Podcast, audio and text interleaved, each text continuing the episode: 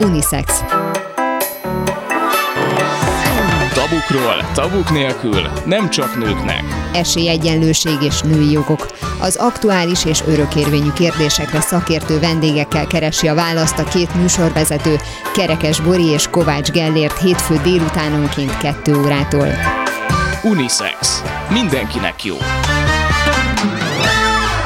Köszöntjük a hallgatókat, korábbi Unisex adásunkban foglalkoztunk már az örökbefogadással, akkor ugye kifejezetten érintettük az egyedülállóakat is, de akkor kifejezetten az LMBTQI társadalom képviselőinek vonatkozásában beszéltünk erről a témáról. A mai adásban Spanyolországban fogunk fölhívni egy egyedülálló anyát, aki itt fogadott Magyarországon örökbe. Egy Patrik nevű kisfiúval döntöttek úgy, hogy végül is kimennek Spanyolországba, azt majd elmesélik Anna, hogy miért döntött tulajdonképpen így.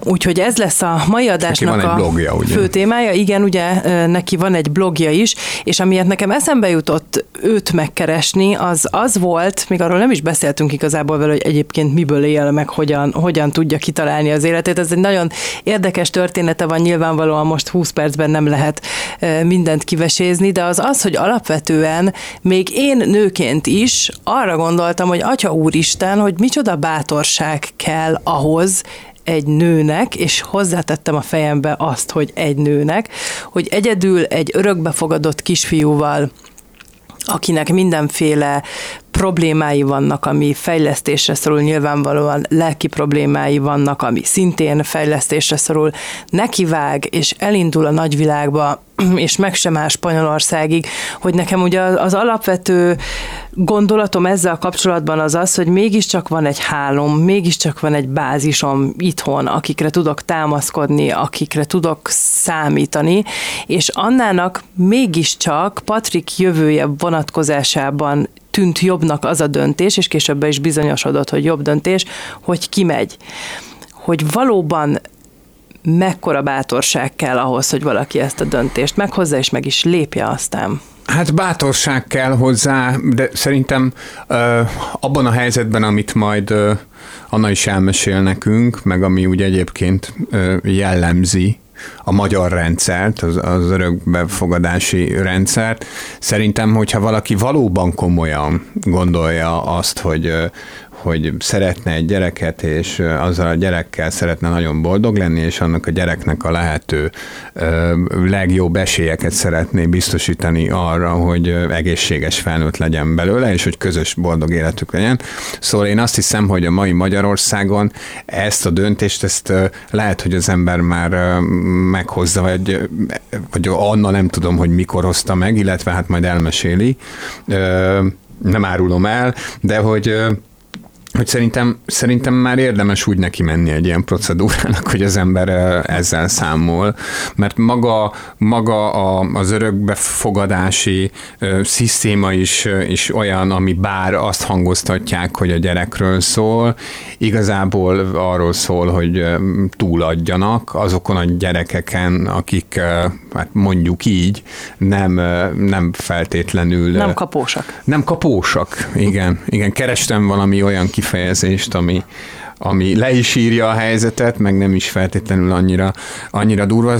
Szóval, hogy hogy alapvetően nem az süt a rendszerből, hogy csak azért, mert hogy kikerül az állami gondozásból az a, az a gyerek, már a, már a társadalmi lehetőségei olyanok lesznek, ahol tud érvényesülni.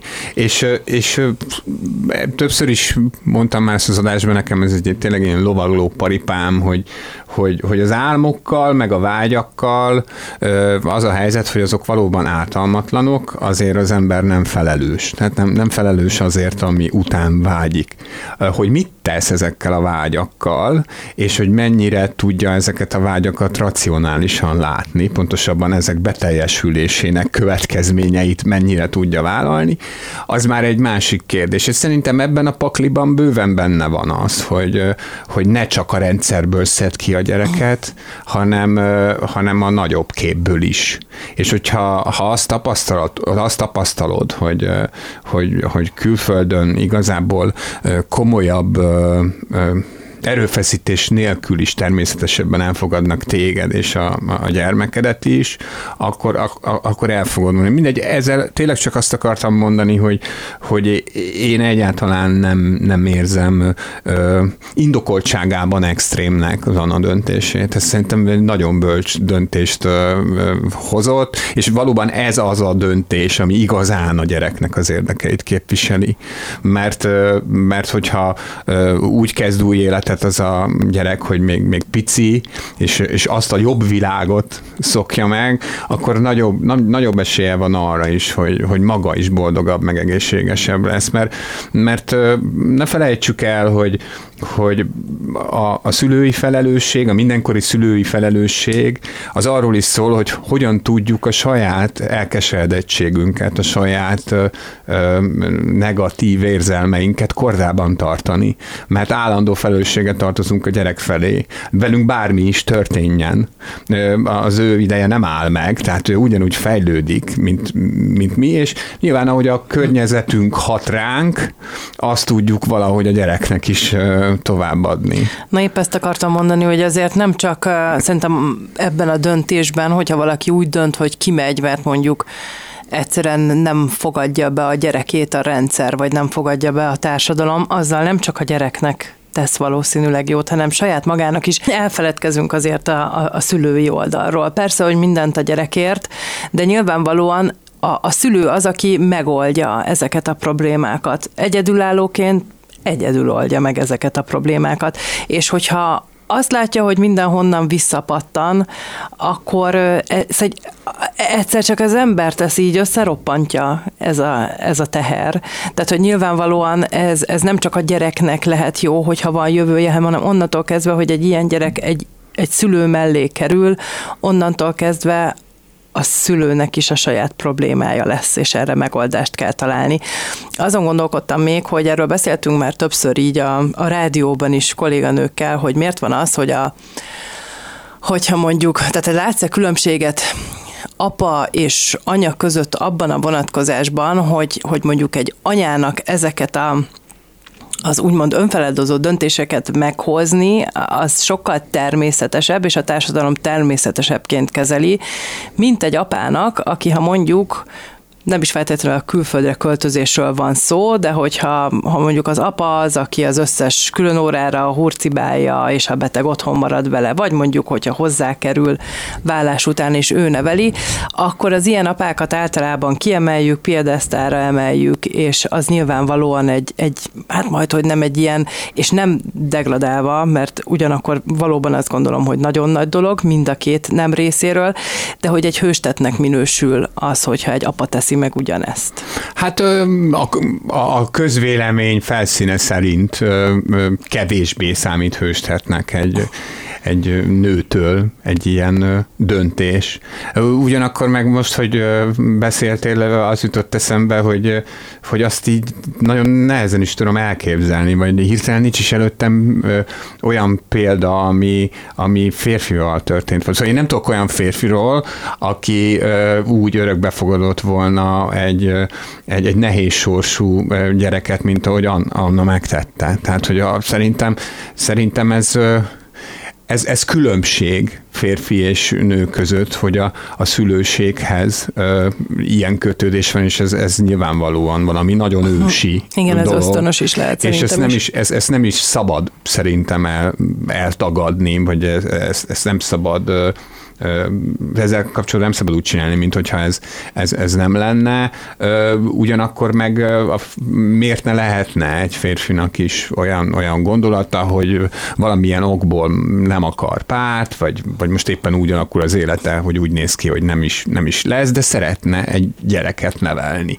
Ez, ez ilyen megkökkentő dolognak tűnik, pedig elképzelhetőnek tartom, és biztos egyébként a rendszerben is van rá példa, hát annak ellenére, hogy én nem tudok róla, de hát nyilván nem tudok mindenről, mert nem, egyáltalán vagyok a téma szakértője. Mondjuk szinte biztos vagyok benne, hogyha egy férfi egyedül jelentkezik, akkor alapvetően az a, az a alaphozzáállás, hogy, hogy biztosan homoszexuális, és hogy azért, tehát hogy én nem tudom elképzelni, hogy, hogy őt úgy veszik, hogy hát Igen, mivel hogy így állunk ehhez a dologhoz, hogy a férfiakban nem feltétlenül van meg ez az ösztön, hogy mondjuk foggal körömmel ragaszkodik azért, hogy szülő legyen, akkor is, hogyha ő egyedül van. Igen, elképzelhető, hogy, hogy, hogy, hogy ez, áll, ez áll mögötte, de, de mondom, simán lehet, hogy, hogy van jó néhány példa ennek ellenkezőjére. Te például el tudtad volna azt képzelni, hogy te egyedül neveled a kislányodat?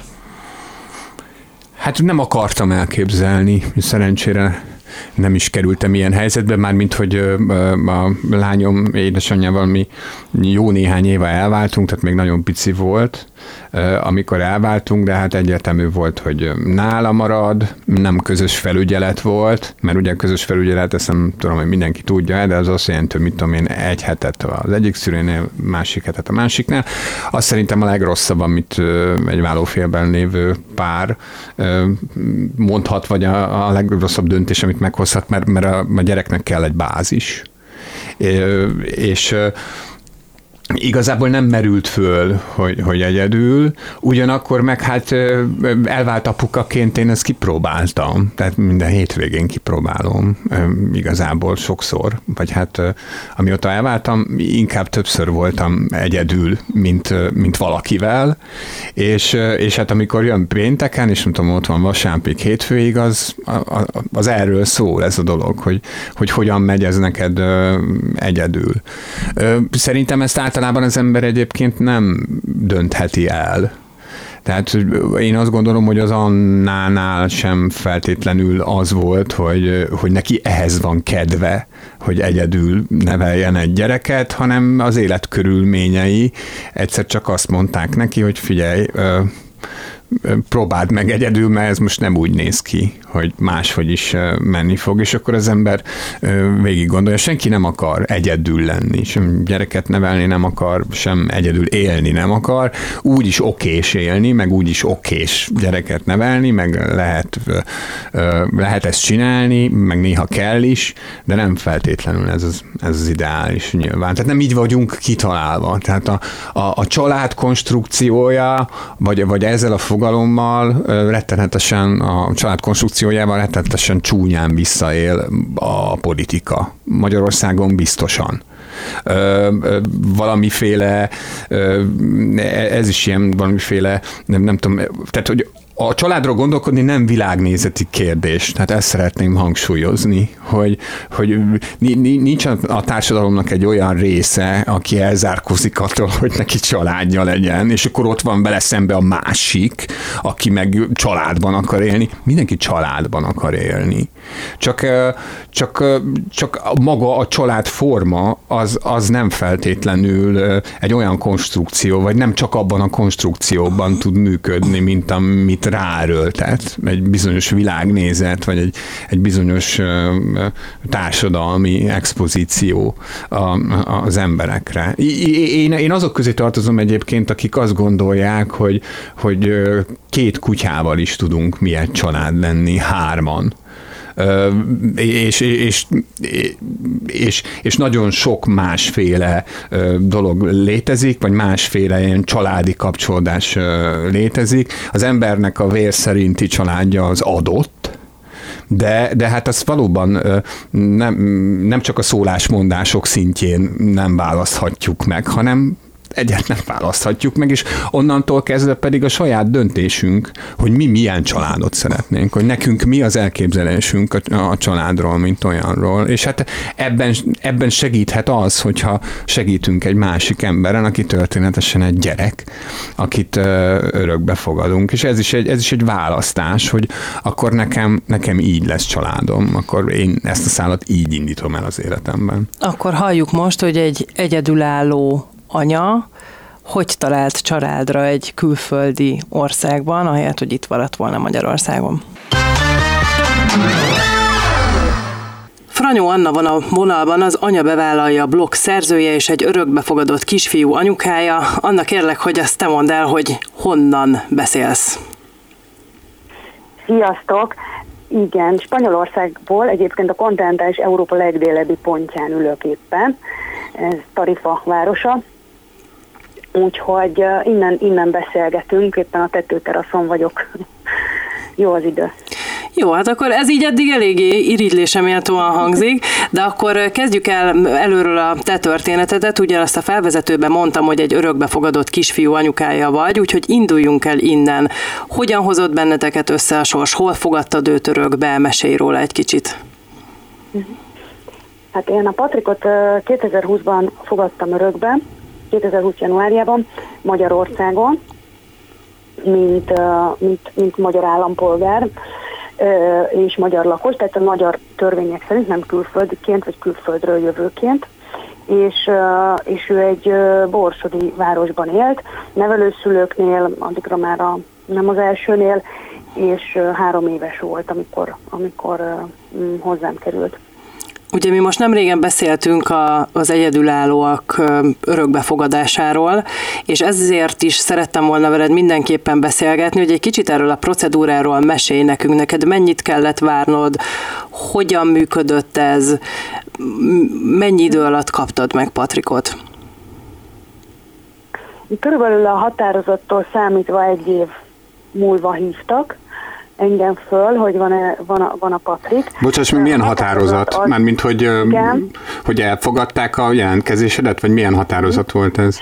Nem, ez egy olyan határozat, hogy alkalmasnak nyilvánítanak ja, az örökbefogadásra, tehát hogy bekerülhetek abba a közös nagy országon belüli listába, ahonnan ugye a gyereknek keresik az örökbefogadó szülőjét.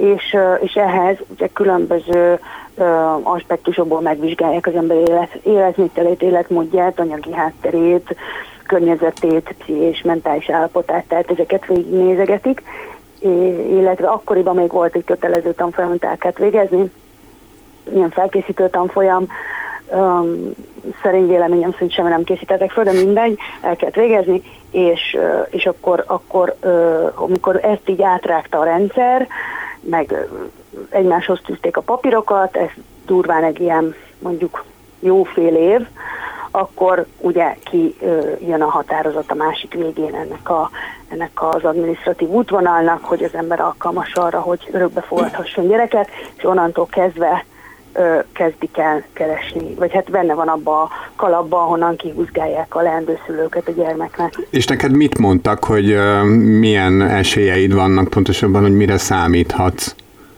Uh-huh. Hát igazából ö, semmit nem mondanak. Mm, tulajdonképpen ö, az, az úgy közszájon forgott, hogy újszülött, az biztos nem lehet, tehát egyedülállóként szinte százszerzelék, hogy nincs rá esélyed. És van indoklás? Legalábbis. Van arra indoklás, hogy egy egyedülálló miért nem gondoskodhat egy kisbabáról? Gondoskodhat róla, csak nagyon-nagyon sok ember vár kisbabára, tehát újszülöttre.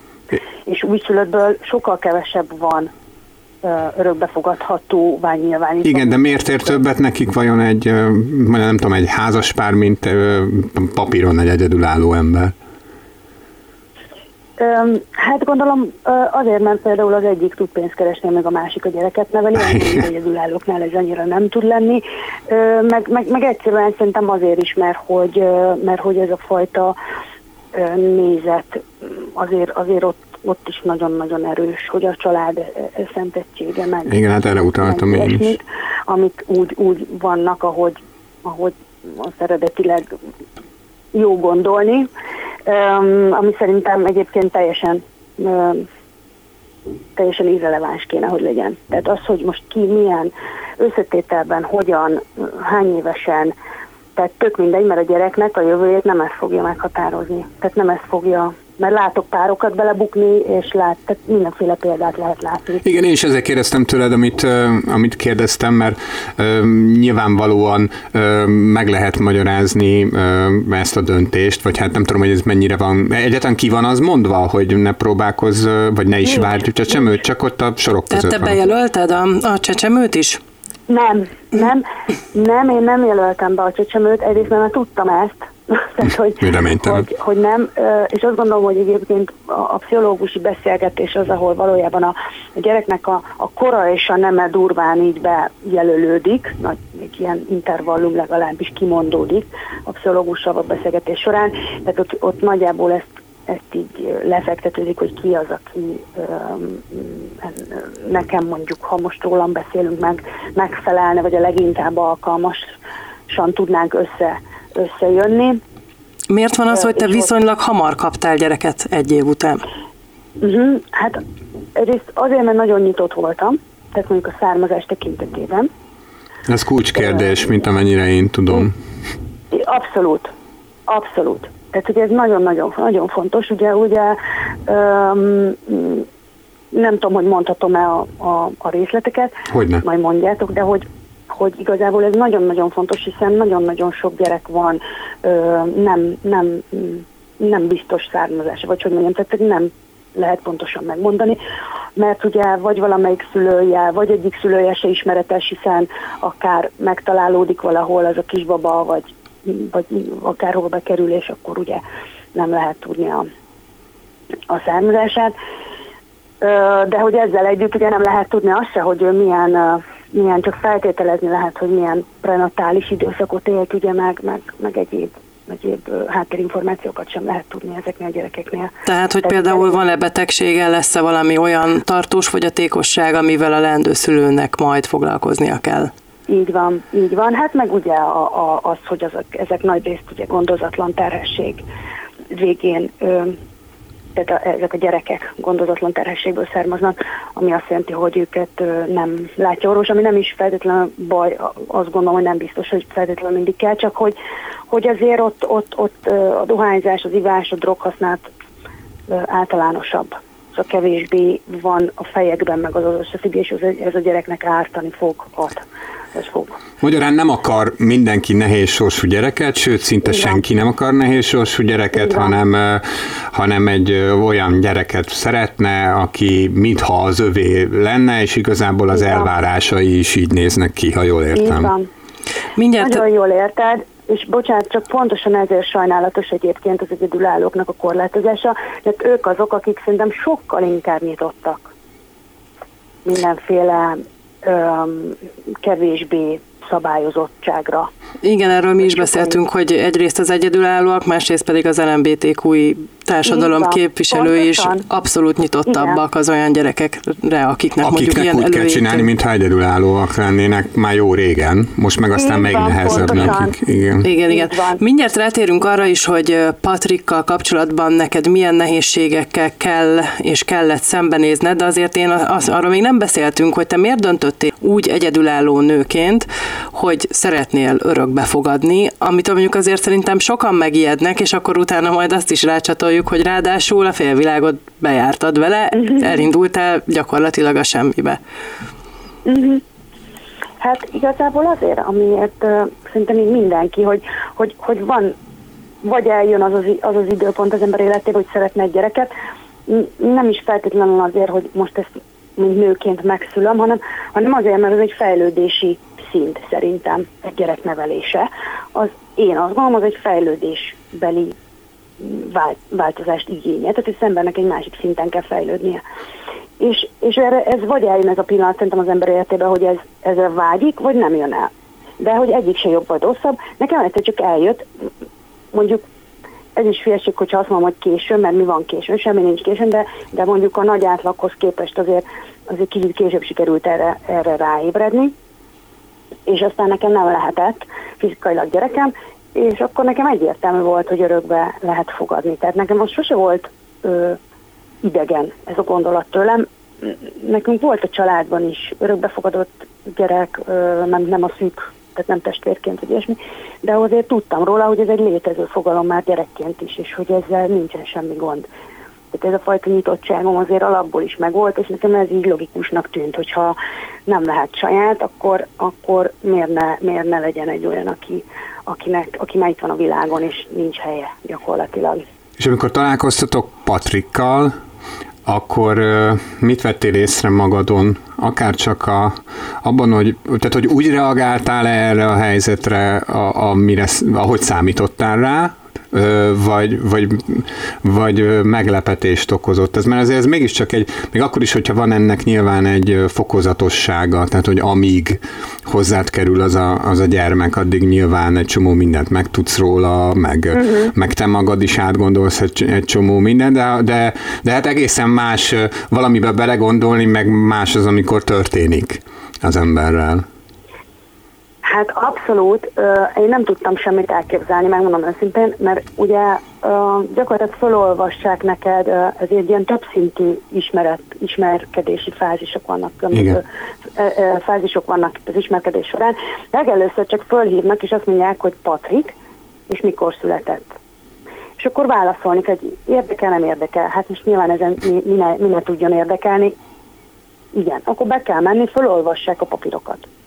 Tehát meg se nézheted, hanem felolvassák neked a papírokat, ami az ő esetében ugye mondjuk három évesen egy, egy, egy komoly mappányi anyaga volt, már csak a problémái miatt is. Amit ja, tehát a kortörténet, meg hogy mi történt vele eddig, azt van, mondják el. Uh-huh. Így van, a különböző vélemények, stb. És, és ezeket így felolvassák, ebbe bele lehet kérdezni, én megtettem, bár nem volt rá válasz, úgyhogy tulajdonképpen meghallgattam a felolvasást. De mibe kérdeztél például bele? Tehát, hogy, hogy lehet-e tudni azt, hogy ő mondjuk amikor az anyukája hasában volt, akkor mi történt vele, vagy mi volt az, amire te kíváncsi voltál? Uh, nem, például arra voltam kíváncsi, hogy mi az a pszichomotoros retardáció. Én nem tudtam, hogy ez mi. És akkor mondta, hogy ő se tudja, már mint a tegyeszes tanácsadó. Mondom, akkor jó van, akkor haladjunk tovább, mert mégis ne akadjunk ezen fönn. De mondjuk aztán az is kérdésem volt, hogy most, mert egyik papíron 34 hétre született, a másikon 36-ra, hogy mondjuk mégis meg mikorra. Mégis tök mindegy, mert ha az ember dönt, akkor úgy is dönt, akkor most mindegy ez a két ide, hogy, hogy csak a pontosság kedvére, hogy egyáltalán mennyire volt fontos ennek a gyereknek az, hogy mikor született meg. Tehát már ott elvesztettük-e a fonalat ebben a gondozási történetben. Szóval, hogy ilyen, ilyen kérdéseim voltak, de teljesen fölösleges volt kérdezni, mert ezek, ezek az emberek, én azt vettem észre, hogy olyan szinten vannak távolságban a valóságtól, hogy nincsen átfedés, tehát, tehát nem, nem, nem, nem érdemes kérdezni. Vagy hát nekem legalábbis ez volt a befolyá, a, ez volt a, a benyomásom életem során, mert hogy beszéltünk már erről a, a, az adásban, az én családom is érintett, az én szüleim fogadtak körökbe egy kislányt, meg, meg neveltek is állami mhm. gondozott gyerekeket, hogy, hogy, hogy bár ugye hát ennél jobban alig ha szólhatna valami az emberségről, tehát ez a helyzet, ez szerintem százszázalékosan arról kéne szólnia. Valahogy mégis úgy van ez az egész intézve, mintha, mintha tényleg valamilyen tranzakció lenne nem? Tehát, hogy, és, Igen. és nyilván az ember ilyenkor félve is kérdez, meg, meg sem érzéketlen nem akar lenni, sem nem akar úgy viselkedni, mint egy vásárló a szupermarketben, de a másik oldalon, mintha mégiscsak így viselkednének vele egy csomó helyzetben. Nekem legalábbis ez volt az érzésem. Igen, szerintem ezt nagyon-nagyon jól öm, érezted, vagy, vagy megláttad, hogy tényleg így van. Tehát eleve az az alap felállás, hogy a, hogy a, a leendő szülőnek, vagy a leendő szülőknek gyakorlatilag nincsenek jogaik. Tehát, hogy ebben a történetben, hogy csak a gyermek a fontos, és a gyermeknek keresnek, és a gyermek az első, és ami egyébként alapattitűdként érthető is, de hát azért itt a szülő, leendő szülő azért legalább annyira fontos, hogy, hogy, hogy ebben, a, ebben a folyamatban érzelmileg támogatva kellene lennie, persze nincs. A gyerek ugyanúgy nincs, de ezt az ember csak utólag tudja, tehát amikor ugye ebben a felkészülési fázisban van, akkor, akkor tényleg elhiszi, hogy hú, hát neki itt aztán örül, örülni kell, hogy egyáltalán beléphetett az ajtón, lenyomatta a kilincset. Amit te is mondasz, hogy nem nagyon mersz kérdezni, de ezért, ezért van ez. Ugye a gyermeknek a, a, az, a, a jogaira, az igazára, az előnyeire, tehát hogy, hogy a minél, minél sikeresebb legyen az ő örökbeadása arra hivatkozva, ami ugye azért utóbb azért évek során kiderül, hogy ez az egész egy, egy, egy marha nagy máz gyakorlatilag, ami mögött nagyon-nagyon-nagyon kevés igazság van. Ti mennyi ideig éltetek Magyarországon, és ez alatt az idő alatt számodra mi derült ki Patrik állapotáról? Hát ugye ezekből a papírokból azért kiderült már egy pár dolog, de, de én, én megmondom azt, hogy van ez a, utána az, az ismerkedési szakasz, és én ránéztem, és én láttam, hogy nem, nem, nincs, nincs komoly, úgy nincs komoly baja, hogy az, az, az eszével nincs komoly baja, ezt én láttam a szemén, de aztán én nem tudtam, hogy, hogy egyébként hogy van, de, de végül azért az utóbb kiderült, hogy ő neki óriási nagy elmaradásai vannak, nagyon-nagyon sok szempontból, tehát a képességeit tekintve, tehát ő nem tudott futni, ő nem tudott ugrani, ő nem tudott beszélni egyáltalán három évesen, de hogy semmilyen hangot nem tudott kiadni, nem tudott rágni, tehát hogy neki nagyon-nagyon komoly lemaradásai voltak, meg még a mai napig is vannak ugye ennek, ennek maradványai bőven, ez volt az egyik oldal, ami, ami nyilván azonnal nem tűnik fel, hogy egy egyhetes barátkozás. Az igen, hogy nem tud beszélni, de ugye az ember azt nagyon mindjárt be fogja hozni, majd nagyon gyorsan. Tehát ez aztán nem így van, és ezek ugye az a következő éveknek a tanulságai lesznek aztán, és ugyanez az idegrendszeri károsodás, tehát amilyen ö, traumákat ezek a gyerekek, ö, ha nincs szerencséjük, átélnek, az, az, az, az egy borzasztó nagy csomag. Tehát tehát idegrendszerileg, lelkileg, minden szempontból igazából ez, ez azt gondolom, hogy, hogy a képességeket nagyon jó, jó, jó, terá, jó terápiák vannak, nagyon jó módszerek vannak, hogy behozza az ember a lehető legjobban, de ezt a fajta traumatizáltságot kompenzálni és, és terápiával valahogy ki, kiszöbölni, mely terápia egyébként nem elérhető, az, az szerintem az a nagyobb, nagyobb csomag. Nekem anyaként az jutott eszembe most elsősorban, ahogy beszélsz, hogy én szerintem elég sok sokan vagyunk, akik, ha nem is mindig, de pillanatokra azt érezzük, hogy akár egy bevásárlást nehéz elintézni egy három éves gyerekkel, és erre egy óriási lelki erő kell alkalmanként. De az, hogy te magadhoz vettél egy ilyen kis csomagot, akivel nyilvánvalóan lelkileg és fizikailag is foglalkozni kell, és nem, hogy nem, hogy nem a bevásárlást intézed el vele, hanem kiköltöztél vele egy másik országba. Tehát számomra ez egy, ez egy olyan, olyan lépés, amit nem tudom, hogy én valaha megmernék-e lépni. Miért mentetek el? Hmm. Hát um, több dolog miatt. Egyrészt én éltem, éltem itt korábban, és én tudtam, hogy, hogy ez mennyire másabb hely sok szempontból. Uh, aztán hát um, igazából azért ő neki nem volt helye a magyar társadalomban sem, és a magyar ö, tehát az iskola rendszerben, vagy óvodai rendszerben, vagy nem tudom, most oktatási rendszerben sem volt neki helye. Tehát én nem láttam a jövőjét, őt az óvodáros úgy kellett fölvetetnem a, a körzetes óvodába, hogy, hogy a jegyzőnek kell írjak, mert nem akarták fölvenni. Tehát én tudtam, hogy itt, itt egyszerűen nem lesz jövője, száz százalék, hogy nem lesz otthon. Szóval sajnos ez, ez, ezt én be kellett lássam nagyon hamar, nagyon-nagyon hamar. De ez valameddig neked egyébként ö, dilemma volt? Tehát te tiprottál ezen? Tehát szerettél volna itt maradni Patrikkal Magyarországon? Nem, egyáltalán nem szerettem volna ott maradni Magyarországon, csak ö, hát azért kell ehhez, ö, kell ehhez lelki erő, kell ehhez a bátorság. Néhány dolgot összerakni, hogy az is. ember azért el tudjon indulni így beültem a kocsiba, a három kutya meg a gyerek, meg azt mondtad, hogy azért, azért ehhez kell előkészület, és, és ahogy mondtátok is, ugye, hogy, hogy, hogy azért egy kis gyerekkel is azért ez nagyon, nagyon, nagyon nem egyszerű előkészülni se. Tehát, hogy kellett rá idő. És ugye ezt az időt Magyarországon tengettük a, a, a, a helyi oktatási intézményekben, és azt kell mondjam, hogy, hogy amióta ide, ide jár, szóval azért ég és föld különbség az ő fogadtatásában, az integrálásában, az, el, az elfogadásban. Tehát segítőkészen állnak hozzá, befogadóan, tehát valóban érezhetően. És ez teljesen átlagos óvoda? Teljesen átlagos, ez egy falusi óvoda, meg egy falusi iskoláról beszélünk, ahol két hét után behívtak, mert látták, hogy a, a gyerek ugye nem, egyrészt nem az, a nyelvet egyáltalán, és behívtak minket, hogy akkor mi, mi van, mi történt, és akkor elmondtam a sztorit, és hát persze nem akartak kinni a fülüknek, mikor mondtam, hogy mik voltak, meg mi, az, ami kiderült az én múltjából, amikor a nevelőszülőknél volt, és akkor ezt így nem értették, ők nem tudták összerakni, hogy ez hogy történhet meg. És azt mondták nekem, sose fogom elfelejteni, hogy uh, Anna, nézd, mi, mindegy mi volt, azon már nem tudunk változtatni, az a lényeg, hogy mostantól mi van, és mi egy csapat vagyunk. És el, el nem tudom mondani ezt a megkönnyebbülést, amivel ott ültem, hogy, hogy nem, nem kell ezt a közönyt éreznem állandóan, meg az elutasítást abból a szempontból, hogy ha próbálnék a gyereknek valami, valami előre haladási lehetőséget keresni, vagy egyáltalán csak, hogy, hogy, hogy fejlődjön a, a, a kortársaival.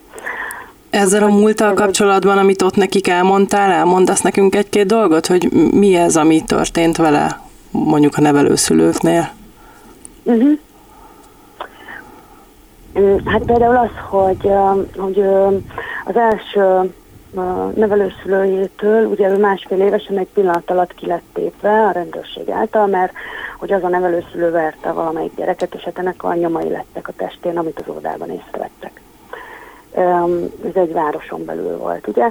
És a másik, és akkor azonnal átcsapták egy másik nevelőszülőhöz hatodik gyereknek, ahol viszont őt valamire kezdetektől utálták és, és hát ott, ott, ott elég sok minden történt, és, és hát ő nem nagyon fejlődött onnantól, tehát ő másfél évesen gyakorlatilag megállt a fejlődésben, méretileg, minden szempontból.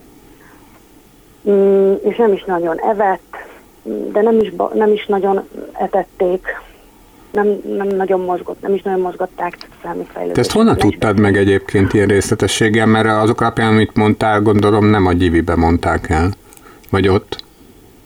Nem, de hogy is nem. Nem, hát erre így utólag rájöttem. Ugye egy hétig mi azért ö, együtt voltunk ott abban a környezetben, és tudod, amikor, ö, amikor mondatok így megmaradnak benned, és utána összeraksz egy képet. Na meg rákérdeztél, és ő elmondta, mennyire ő ezt el tudta. Meg ő is emlékszik. Uh-huh. Akkor nem tud beszélni, de most már nagyon sok mindenre emlékszik. Mennyire tudott kialakulni közöttetek egy bizalmi kapcsolat? Ugye ez nyilvánvalóan egy kulcskérdés, ráadásul azt olvastam ugye a, a blogbejegyzéseit között is, hogy, hogy, ez, hogy azért ez nálatok is abszolút megvan, hogyha te mondjuk valahova elmennél, vagy éppen olyan paszban van Patrik, akkor akár ha a szobába, az másik szobába átmész, már akkor megijed attól, hogy elhagyod. Ráadásul ugye ti egy országot is váltottatok, jó, hogy együtt, de gondolom azért neki az is egy nagy változás volt, vagy váltás volt az életében? Neki nagyon nagy váltás volt minden, meg ráadásul neki a váltáshoz ugye az az alapvető tudása kötődik, hogy onnantól neki rossz lesz. Igen. Kérde rosszabb lett mindig. Igen, erre gondoltam én is. Igen.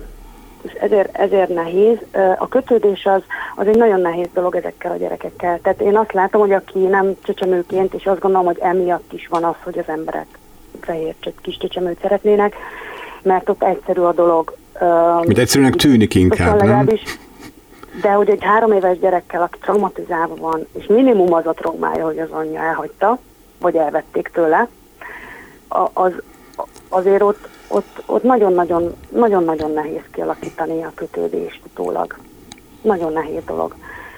És azért sem, mert ő sem tudta, de a Patrik az nem is, ér, nem is ismert az érintést nem lehetett megölelgetni, meg, meg így hozzányúlogatni, mint egy kisgyerekhez az ember természetesen ugye hozzá nyúl, vagy oda bújik, vagy bármi, ez, ez, ez vele lehetetlen volt. Tehát, tehát nagyon-nagyon nehéz ez a dolog. Tényleg nehéz, és ehhez is azt gondolom, hogy olyan szakmai segítségnek kéne lenni, ami nem volt. Nem volt meg egy, egy szemelyik oldalról se. És most van? Tehát ez egy...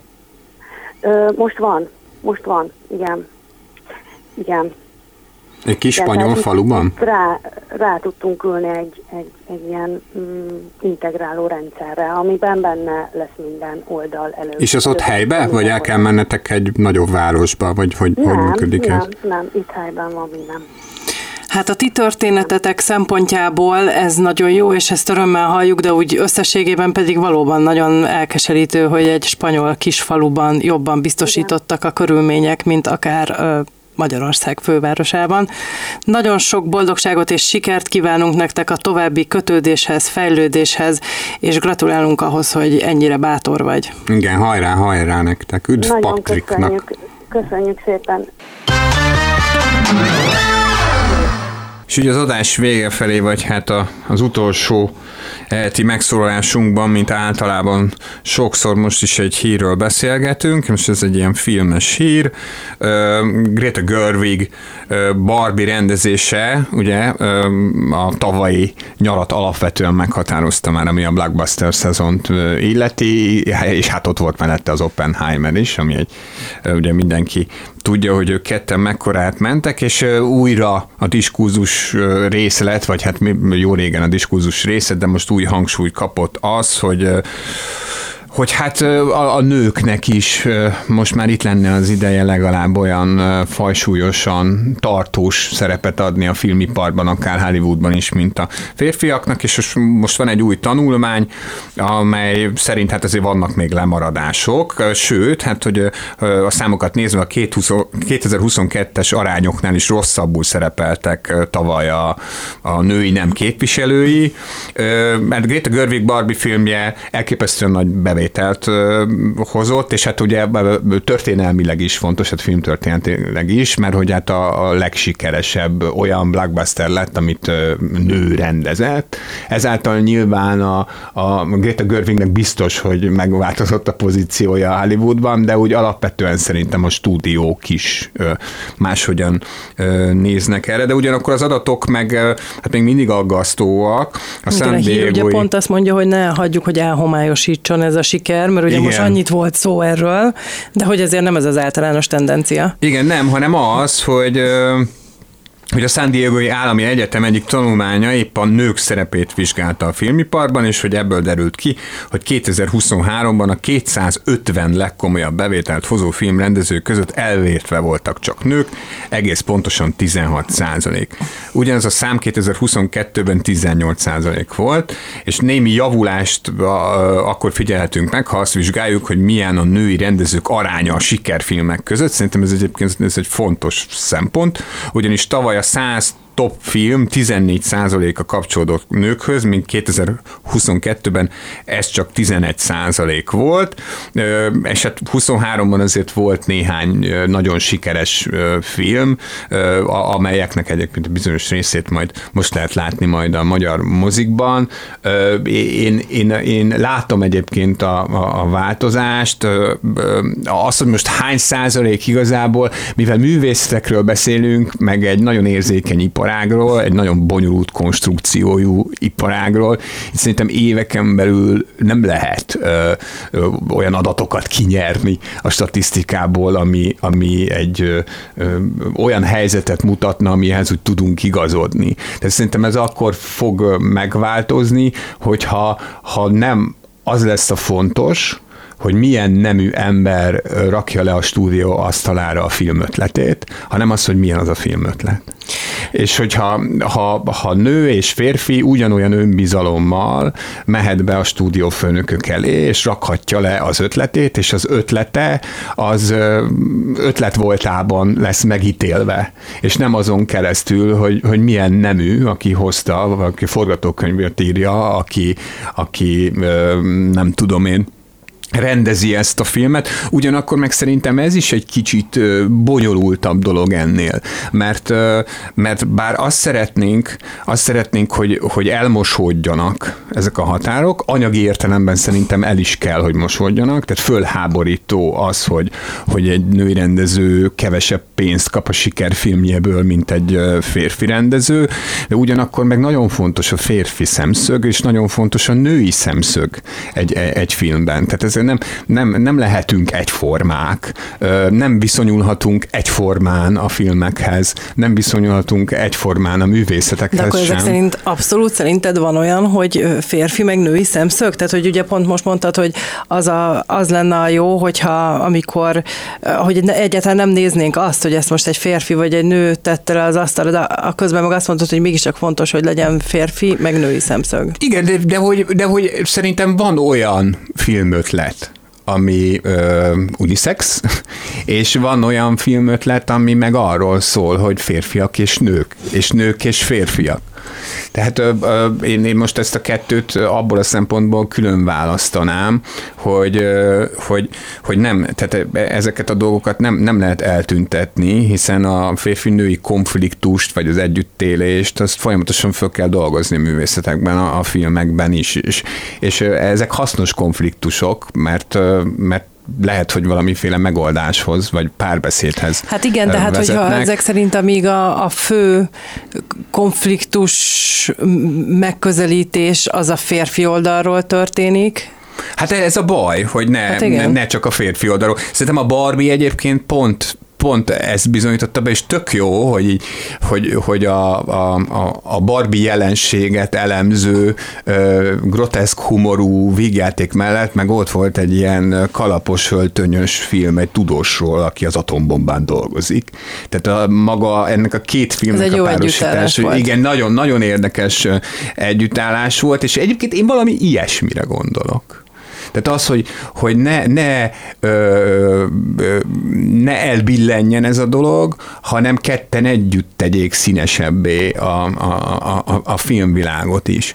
Ö, kétségtelenül a több tennivalója egyébként ebben az ügyben a férfiaknak van. Tehát nekik kell magukba nézni, a stúdiófőnököknek, a producereknek, a színészeknek, a, a, a mindenkinek, és nekik kell elfogadni azt, hogy megváltozott a világ. És nyilvánvalóan ilyen évszázados, évszázados reflexeket kell átírni, vagy, vagy, a, vagy azokat kell valamennyire megváltoztatni ehhez, de, de, de nekem meggyőződésem, hogy ez a nőkön nem múlik.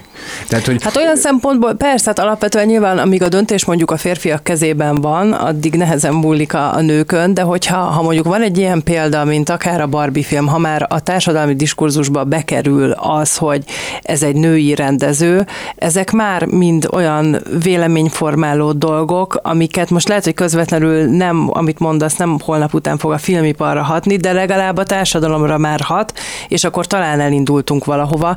Nekem az jutott eszembe, hogy ami amíg nem voltál, addig ugye jött többször hozzám a Vajdics Fanni és a Nagy Kornél, és ugye a két tavaly érettségizett, akik most egyetemre járnak már, ugye 19 évesek, Kornél filmrendezőnek tanul, és egyébként kiderült, hogy Fanni is azt szerette volna, csak ő most tartott egy ilyen kis szünetet, ami nekem borzasztóan tetszett, hogy ő most régészetre adta be a jelentkezést, pont azért, hogy, hogy ne érezze azt, hogy ez a rettenetes ilyen kreativitási kényszer, ez ráüljön a fejére, hanem hogy hagyjon magának egy kis ilyen uh-huh. időt, és aztán visszatérjen.